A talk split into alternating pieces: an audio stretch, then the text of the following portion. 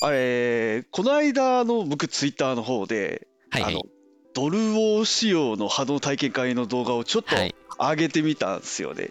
あげてましたね。まず、ちょっとあの、ま、2人ってドルオって見ます？僕もあんまり正直は見ないですけど。どうですか愛花さん？あでも一回一回見に行きましたよ現地に。そうなんだ現地で。はい。そうだ現地でえっと普通のアイドルウォーズは500円で見れるんだっけ？そうでした。500円でした。その時はね安いっすね、随分と。そうかなり安いんですよまあドリンク代みたいな。いつの誰の、なんかライブ、あライブというか試合だったかって覚えてます？えっとラスカルクランと、うんうん。えー先生アスピレーションですね。おーなるほど。あどっちもよくラスクラは知ってますよ。ラ。スクラは多いですね。すごいあの波動界隈でも推してる皆さんが。そうそうそう。あのラスクラって、はい。僕はあのそのライブの方もあのお台場でのライブの方も行か行ったんですけれど、結構攻撃力あるなんかロック系な雰囲気があって割と僕好みのアイドルだなと思ったんですねへー。曲調的そういいじゃん。に そう。でもさケイラビさんこの間民族ハッピー組も言ってましたよね確か。ちょっとあの面白いあの、まあ、ことがあって本当にあの水木ハッピー組をちょっと知る機会があり、はいではいはい。ほうほまあ、水木ハッピー組のそのお台場のライブにも行ってでそのオフ会に行った後にあのまあきょんちゃんこと馬淵京子さんから「吉祥寺のライブも来るよね」みたいなことを言われて「はい」っていうことで。しっかり乗っかってるじゃないですかなんかねそう熱烈。結構あのやる曲も面白かったりとかあとねそうまあなんかソロ曲出したりする中で演歌とかを歌えるメンバーとかもそうソロもあるんだ、うんうんうんうん。結構いろんなあのタイプの子たちを見れるっていう意味でバラエティ色の豊かなアイドルグループだったなってちょっと思ってます。どなるほどなるほど。だからササピオさんとかは？私はあれですよ。AKB のお皆さんがやる方の、えーうんアイドルウォーズですね、えあー。ーそっちは私出ましたので。そうだ。17期生とア対決を。まさか。ちゃうか。まさか。いやもうなんかおじさんにねお父さんの世代でしょう 皆さんから見たら、うん、に どうなる、うん。どうされるのかみたいな感じでやりましたけれども。ちょっとやっぱり勝手が違うんだよね。いろいろな意味で。で私もうステージ上で配信始まってる段階でその場でやるのがアイドルウォーズ仕様は初めてだったので何がどう違うのかをええ短時間でみんなで感じながら。えー、どうだ？どうだ？って言ってやってました。あの時は。えそんななんですね。そんな感じでした。その時はね。ちょっとこちら側の都合もあのうん。事前に練習させてもらえる時間が取れなくてっていうのでああってだったんですけど。ああ、うん。そうそうそう。ね。そう今日もうこの流れでもうお題をもうちょっとドルオ関係のちょっとはね。波動の話でもしていこうかなっていうちょっと感じなんですよね。というわけで、えーっと今回あの進めていきますのは波動の新たな可能性を作り出す新世代チームチームオケケの K ラビットとー公認チームラレップ .ch の愛花と。公認チームディレクトのササピオです。この番組は波動プレイヤーの3人がまるで練習終わりのロッカールームのように好き勝手に言いたいことを言える範囲で自由に話す番組です月に2回ぐらいの2、30分。ランチタイムのお供やバスタイムのお供。パタパタちょっと時間ができた時に楽しんでいただけたらと思います。ということで今日のお題はじゃんドルオ式波動のここがすごい、イエーイ。えー。えーそうそうき収録から考えると昨日ですね。そうなんですよね。本当にこのよはドルオ式の波動をやった翌日にはもう、うん。これはネタとして喋りたいということでもう早速収録しようって話になったんですよ。昨日私はあのお台場のエンジョイ波動に行ってたんですけれどもうんうん。ケラビさんもいらっしゃってて、ええ。隣のコートでめっちゃ楽しそうだった。えー、そう。でちょっとねまずはそのまあやった感想のとことかあとまあお二人もいろいろ質問したいこともいっぱいあるだろうなとは思うんですけどまずあの普通の波動とちょっとあのドロー式の波動ってまずあの何が違うねっていうのをちょっと知らない人のために簡単にねちょっと聞いていきましょそうですね。じゃあちょっとあの笹ビオさんあのなんかどんな違いがあるかっていうのをちょっと1個か2個。え1個か2個。えっとえっとね一まずアイドルローズ、ちょっとごめんなさいね。私、AKB 仕様の方の方が詳しいから、もしかしたら普通のアイドルローズと違うかもしれないんですけど、えっと、まず、そのパラメーターを振るにあたっては、応援が必要である。そうそうそうで、その応援のポイントによってパラメーターが上がる。だから、最初の試合とか、1121とかそういう試合だったりする。そうなんですよねで、そこからじわじわとだい3戦やるのがスタンダードなのかな。3戦セットの総得点差で競う感じになってると思うんですけれども、えっ、と、積み上げ式なので、えー前回よりも、こう、パラメーターが2上がるとか3上がるみたいなのが繰り返されてですね、最大、えー5555まで振ることができて、かつ、スキルがある。そうまず1個があのもう普通はあのもうスピードスケール段数シールドで合計10になるまでしかポイントが触れないところを普通に11以上ポイントがあれば触れちゃうっていう限界突破方式なんですよね、マックス20か。そうっすね。マックス20まで、ね。それで全部が5になっちゃう、うん。そうですね。あのもうチートですねこれ。選手から見たらね、チートですね。あ、まあ、とんでもないチートですよ、うん。チートすぎる。そうですね。であとちょっとスキルもちょっと簡単に触れといていきましょうか、うん。そうです。ケイラビさんからじゃなくて。あそうあの笹ビオさんがちょっとスキルの話っていうえ、スキルね、さすがに全部覚えてないんだけどさ、ああもうあのざっとでいいっすよなんかもう有名なのはゴールデンショットですよね。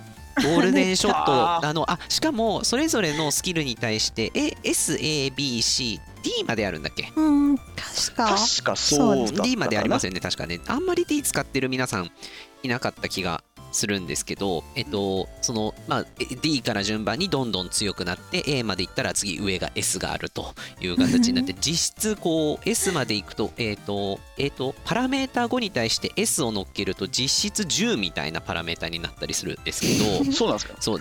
だからえっといろいろあるけどゴールデンショットっていうのを使うとえっとこれはもうゲーム中ずっと発動してるパターンなんですけど真ん中抜いたら、要は4枚抜きしたらえっと10ポイント。そうなんですよ。そこのクイズ番組だよみたいなぐらいのそうそうそうそういそう。きなりボンだった。ねそう S だと10ポイントなのかな？さ秒数が変わるんだっけ、なんかそこら辺ははっきり覚えてないです。あと逆にギリギリパワーっていうのがあっての、え1枚残しになってるとあのーなんなんだ？1枚残しの時が強い。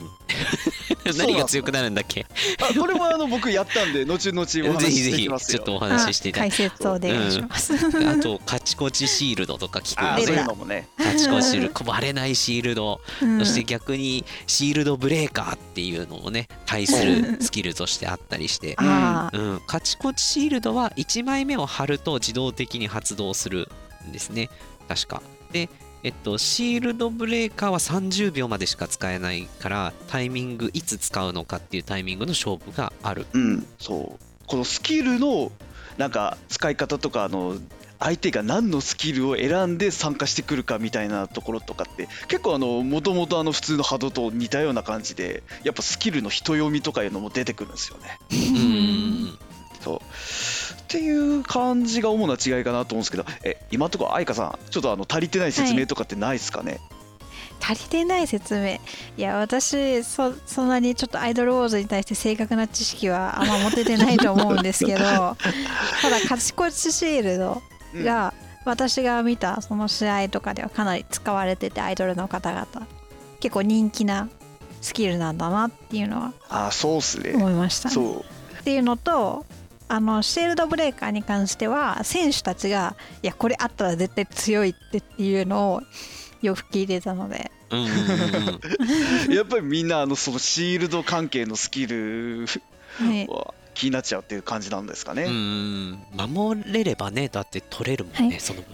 あなんかあのちょっと日比谷にいた時のアイドルモードの知識かもしれないんですが弾のチャージが溜まりやすくなってる。あそれ今もありますよ。当時はなんか選手よりも少し溜まりやすくなってる程度だったかとは思うんですけどちょっと今は オートチャージなのかそこまでちょっと定かでないんですが。あ多分オートチャージですね今やあるのあオートチャージはオオートチャージですね。うん。なるほど。そうそうそう。まあ、てな感じなんですよ。で、まあ、はい。本当にあのそんな感じのルールであのちょっと体験会をっていうことで、えっと、あの主にあの実況とかの進行やってるのはかすみさんがあのそうですね、山部かすみさんですね。うん。うん。はい。とあとはあのその僕とでその時あのえっ、と2人。もう2人参加者計4人でちょっとドルをやっていこうみたいな感じになったんですよね。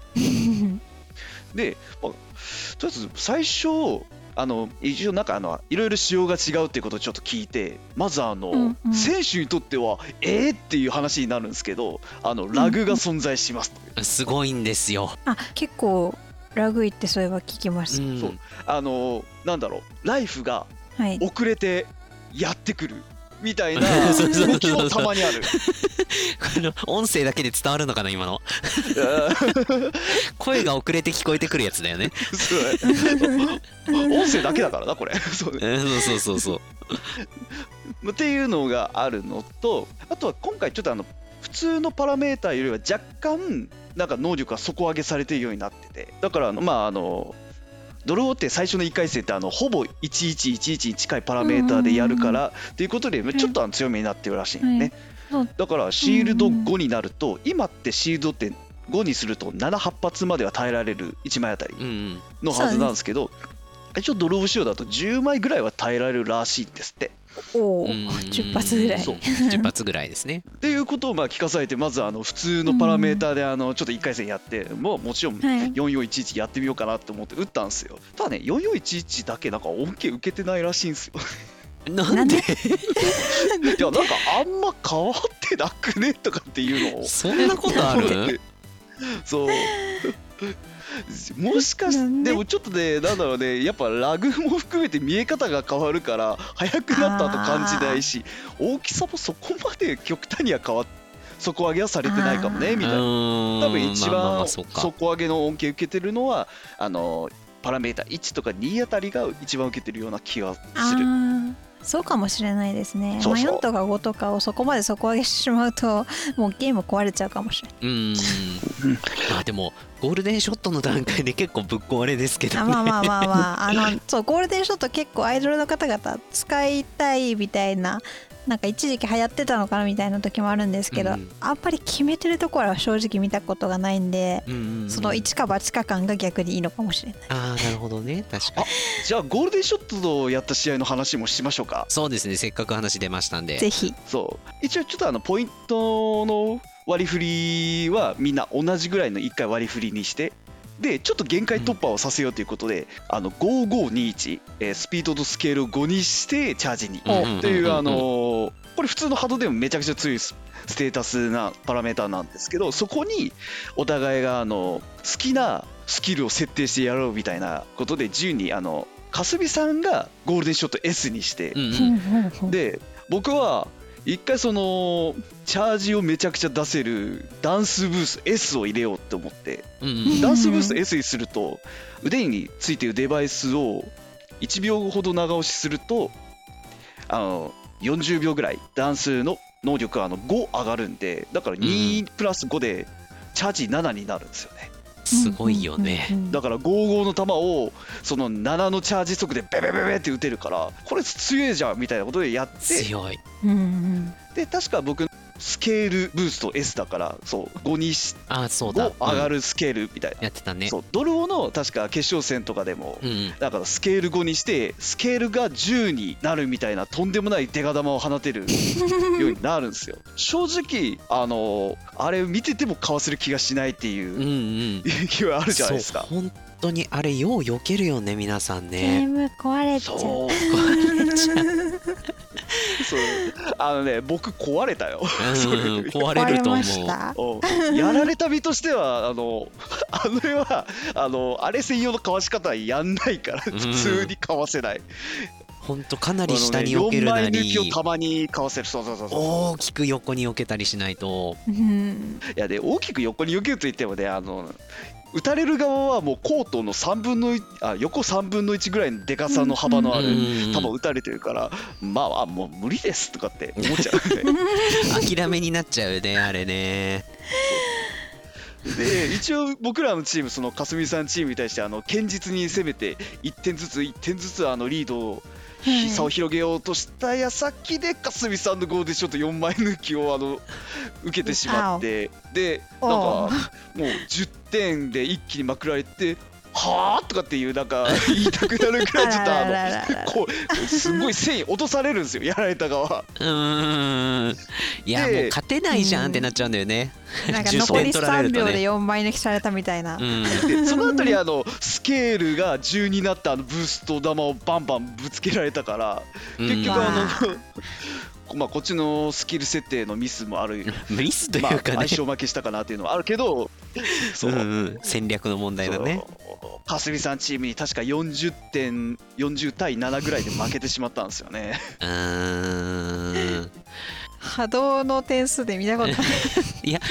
あのねないでしょよ。い今まあその話が出たのでこれちょっとゴールデンショットの話としてご紹介したいのが過去のえっと、はい。多分ケイラベイさん昨日お話聞いてると思うんですけど過去のえっと、はい。あ普通のアイドルウォーズだったかな？AKB のかどっちかだったんですけどゴールデンショット S を使えたチームがいてその時の対戦がうん。92対2とかはい。危うく3桁っていう民話族ハッピー組が92点取ったやつ、あそうだ。民族ハッピー組が90おお。おににえ92点だっけ？そうそうそうそう。確かそれだ恐ろしい試合があったっていうのを聞いてですね。おお。はあって。でもこれあの重要なのはゴールデンショット4枚抜きしないと当たんあの点数10点入んないですからね。ですよっていねうことはしっかり狙えてるってことでいもあやーさすが。何度も名前を聞くだけある。ででもゴーデンショット対策は4枚抜きをされないようにあえて1枚だけ削られにいっとくっていう守り方をするんですよ。そう。選手は。るそう。1枚くれてやるって言ってそうそうそう。これえっ、ともうアイドルモーズの公式アカウントで動画が出てるのでちょっとお話に出してしまうんですけども先日 AKB 天下一波動会、えー、デー5かな？えーの時にえっ、とゴールデンショット A をうん。相手が選んだというところで、えー分かったって言ってですねお一人、えー頑張って削られに行くっていう動きをしてて。ほう。要はまああのサイズも上げてきているから、まあ、逃げるのが難しいと。なので4枚抜きされないように削った状態で耐えるっていう動きをしていてご本人がツイッターでももうちょっと削られたかったなーって言ってたりして 逆に本人は1枚だけになるっていうことを前提にギリギリパワーっていうスキルを積んでらっしゃったんですけどいやうまいこと考えてんなっていうのとそれを狙ってかつラグがある中でそれそういう動きができるってすごいなっていう試合だったなるほど。ありましたね。だから皆さんもアイドルの皆さんも戦略そのスキルを含めた戦略を考え始めているそうですね。すごい上手いアイドルさんは上手いって聞きますね。そう。そう。あ本当あの僕が行った体験会の方でもそのどうやってあのススキルを組み合わせてっていうか相手が何のスキルできそうかっていうのを予想してみたいなことをやったりはしたんですよね。うんうん。で確か僕が別でやった試合とかはそのまあもう1人はシールドブレーカーでシールドが来てもいいように構えておいてで相手はゴールデンショット狙いだろうなみたいなうんうん。ことを思ってじゃあ僕は逆にシールドをちょっとだけ残してギリギリパワーしたらいいんじゃないかって話になってギリギリパワーで行ったんですよ、うん。ギリギリパワー A かな確か。でギリギリパワーって何かっていうとあの4枚あるうちのライフを1枚だけ残ってる状態の時常時スピードとスケールが3アップした状態になるんですよ。そっか。えっとん？大きさとスピード。ドか。はいはい。スピードと大きさ速さ。ですね。はいはいはいはい。だから理論上はそのもう2251とかになってたら5551になるんですよね、ギリギリパワー使ってる間は。それもそれで一部の選手が好きそうな。そうですね。だからもうあの選手だともう回避したりとかあと羽の割れ具合はあの微調整できる人間が出てくるんで、それをやったギリギリパワーはめちゃくちゃ強かったんですこれ勝ちましたよ。多分ね先週がドルオ仕様の波動で戦うと多分ギリギリパワーをみんな使う可能性があるな 結構1枚で耐えるシーンって選手多いですよね。あ、多いですね。ですよね。そうトップのレベルになってくると本当にそれあって、まあ、ただその時に球の大きさが変わったりするってなるとまた結果は変わってくるのかもしれないけどそうですね。でもまあシンプルに現状がそのままっていうことであれば1枚で耐えてギリギリパワーは強いっていうありえますね。うん。そのまあギリギリパワーの状態であのもう一人の味方がちょっと硬い壁のシールドを作ってくれればもうその裏からもう、んうん。マックスに強化された球を打ちまくれるっていう強い戦法を編み出したりとかもしましたね。うん。あであとちょっと他になんかこれ強いんじゃないかっていうスキルとかは何個か試したんですよ。はいはいほはい例えばあのスピードのブーストスピ S ードブーストはい。だからスピードがマックス10になるはいっていうブーストがあるんですけど、早いよね。う 何それ。あの本当。打ってみたんですよ。はい。であのもう球見えた瞬間あのすでに相手に着弾してるんですよ。ラグのせいで着弾してる。描画が遅れてる。そうあの拳拳銃撃ったのと同じ弾丸のスピードではなかろうかっていう勢いの速さだった。怖いって。ただねスピードが一個難しいなと思ったのはその最初に言ったあのドルをしようってラグがあるんですよ、だから狙いた通りにそのまままっすぐ行けるとは限らないことがある。そうだよね。そうそうそう。ちょっと相手の隣になんかあのすごい速い球が通過してっちゃったみたいなこととかもちょいちょいあったりとかして。早すぎて。あの5221とか5311のノリで当てようと思うとうんうん。あのラグにあの球の速さがついていかないっていうことが起きてしまう。早すぎうん。だから多分あのスケールブーストがみなんか人気なんだろうなっていうのをちょっとね、知りましたよね。はいはいはいはい、うんうん。あ一個気になることいいですか、うん。あの試合中にスケールとかスピードとかが変わるって正直競技の波動でないじゃないですか。ないですね。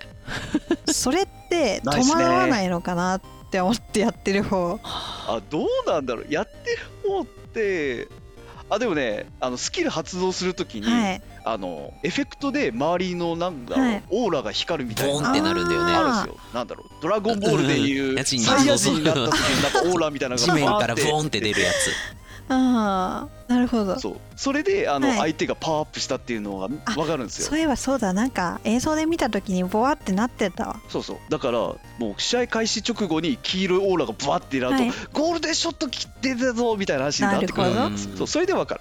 あだからまあ色がどの色がどのスキルかっていうのが分かってればそんなにあ焦らないうん。とは思います来るぞってなると、そうですね。まあ、何にせよ来るぞって なるんだろうけど、うんそうね来るぞ刺されよみたいな感じになるから。相手もそうなんですけど自分が自分がスキルでスピードとかスケール変わったら戸惑わないのかなって思っちゃって私は。あでもどうなんだろう。自分は分かってやるから大丈夫なんじゃない？あうん。そう。うん。あの意外と自分で発動する分には、はいなんかまあ分かってるっていうのもあるしはい。あとはまあ試合中のアドレナリンでそういうのはもう気にならなくなるっていうのはあるんじゃないかなっていう。そういうもんなんですね。頭がガン回りしてる状態だよね多分。ああなるほど。そう。あとはあの同時に相手もすごい球をどんどん出してくるからうん。自分というよりかは相手のことも考えながら戦ってったと自分のではそんなにびっくりはしないかもね。ええそうなんですね。私はなんか戸惑っちゃいそうって思う。あー。ねなんか使い忘れたりしそう。あ使い忘れはねないんすよ。ない。残り30秒で自動発動するんですよね。あそうなんですよーね。あ。そうなんですね、忘れることはないんでそれはご心配なく。なんか忘自分の中で忘れてるとああそうだったってなる瞬間は来そう。はいあの急に目の前にオーラが発動したあのエフェクトを見てあそうそうそう。そうだったみたいなことはある。先日もうん。あのー、4人中3人が残り30秒で一斉にボンって出て これは忘れていたのかそれともタイミングを見計らった結果出なかったのかどっちだろうって思いながら見てたのがありました。確かに。であ,、はい。あとはそうまあいろいろ各ブーストでまあ結局一番最強なのは個人的にやっぱスケールだったかなっていうのとうん。あとか、えっと、ギリギリが強かったっていうのが、はいはいうんうんでまああとはあの結局ダンスブースト S はどうだったんだっていうと、うんあのずっとあの腕高速でブンブンブンブンあのやってたんですけど、うんあの弾の溜まってるあの、はい。あの最大5つまで溜まるあの黄色のバーが4と5の間をずっと行き来しかしなくてあこれなんだろうもうあのうつまりは打ち放題という認識でいいのかなっていう感じだったんですね。実質打ち放題なんだ。ダンス後はあれ。そう打ち放題モードなんですよあれは。すごい最後のスタッツめっちゃ見たい。アイドルウォーズだと多分見れないですよね。何発撃ったよとかって。そうなんだ。モードが違うそうそうそうそう。そうあれはね成績映らなくて、ハドコネクトもつながまあらないので、いろいろあの壊れちゃってるから。壊れちゃってるからね。まあコネクトつながってもちょっと。変なんじゃない、まあ確かにルール壊れてるからね、そ うで段数をそのたくさん打てるんだったらうわー左右に動きて打ちまくる打ちまくるみたいな。おおなるほどな。そう。いや。まあもちろんあの相手の球もでかかったんで、あの途中であのやられてあの中断されるのがあったんですけど。うん。まあなんか縦横無尽にやれるのって楽しいなとかってちょっと思いましたね。ただ結論はそんなに強くない、そんなに強くないんかい。結構ねこう選手ってこう敵に対して相手に対して重ならないように動くのを意識するじゃないですか。だからね。要は3人横に並ぶという横方向で前後に動いたりとかまたタンクがシールド張るのに前に出るけどまあ避ける時に重なって抜かれないようにみたいなのやるんだけどうんうん。アイドルウォーズ球がでかくなるからどんどん片方に寄せられちゃったりとかするの、わー結構どんな試合でもそういうシーンはあってうんうんうん。まあ大変そうだなって思ってそれで抜かれちゃうこともねありますしすごく。なるほどな、それはそれで体力勝負になってる感じがする。ああと前詰めおすすめできない。前詰め無理無理無理無理。無理無理 あんなの。あれただの自殺行為でしたね。うん。いやいやー。ほんとカチコチシールドがないと無理ですね多そうですね。あやっぱだからシールドが重宝されるんだなって。いう、ん。普通のシールドもすぐ割れちゃうし。そう。ああとどうしましょうか？ちょっと最後にあの僕とかすみさんの2人であとあとまあっていうかその4人全員が5555で戦ったって試合の話ちょっと最後にします？あどうぞ。どうぞ。そう。55555ってまあとんでもないステータスでしかもシールドを貼って守りながらできちゃうっていうのあるじゃないですか、うんはい。で、まあ、それであのお互いシールド来ること前提だからっていうことでもうカチコチともうダンスブーストにもう振りまくってみたいなことをして、はいはいであとは戦い方どうするかって思った時にあれ？2人だけで2壁戦法できるじゃんっていうことに気づいたんですよ。あー。おおなるほどね。だからあのかそう。セルフ2壁あの攻撃あの縦もできちゃうから。あーなるほどそうあでまあ実際に本当にあのかすみさんと2人肩を並べてあのシールドを貼り貼って打ちまくるみたいなあの 戦い方をちょっとやったんですよね。えー面白い。ただあの面結構そうこの戦法いろいろ誤算もあったんですよね。へえ誤算？とは？そう。まずはあの相手のチャージ速度も5で球もでかいからえげつないスピードでシールドが消えるんすよ。消えちゃあうんだ。ー溶けるように消えるんだ そう。でそのいつものあのタンクがあの連敗する途中にあの割られた時にはい。なんだろうやるちょっとかわちょっとしたかわし方でとかって間をつなごうとするとまずあの55の球が飛んできてるので大体4枚抜きされるんですよね、割れた瞬間に。うわうんうんうんもう1枚でもあの連張りできてないと倒される2壁みたいな。うんっていうかリスキルがひどいみたいな。なるほどなこれ練習できないから難しい戦法だねとかってちょっと思っいてやー確かにな。であと面白いことにその相手チームもまさか同じようにそのお互いが1枚ずつシールドを貼って2人でその1枚のシールドの裏に隠れるっていうもう同じ構図になっちゃってもうお互いにあのシールドにとシールドにあのチャージ後の55玉をもうぶち込みまくるっていうなんだろうとんでもない雪合戦みたいな感じになったんですよ あのねもう横から見たらもううん。シールドとシールドがあって、はい。その間になんかでかい球がすごい勢いでブワーってもう、うん。往復してるみたいな。もう見えない間がっていうぐらいのとてつもない弾幕と勢いのあるなんかことが起きたんです、もう先にシードが割られてしまったものの負けみたいな。どれだけ先に割るかみたいなところだなるほどね。そうそうそう。うん。で、まあ、最後は、あの、もう、ダンスブーストでもう弾幕でもう最後押し切って12対10でうん。なんとか勝ったっていう感じだったんですよね。はあ弾幕。まあねあのサイズでバンバン来られたらやっぱり嫌ですよね いや面白そうだし体験したいですよね。うん。私もさっきもオープニングでちらっとお話ししましたけど実際出てはいるんだけれども17期生との対戦はスキルがないのでそうそうそうそう。マックス10まで振るっていう通常の波動ルールと同じパラメータの振りしかしてなくって、なのでスキルを使ったことっていうのはないんですよ。なのでかすみさんにもちょっともうちょっと続けてください、行ける日を探しますって言って言ってはあります。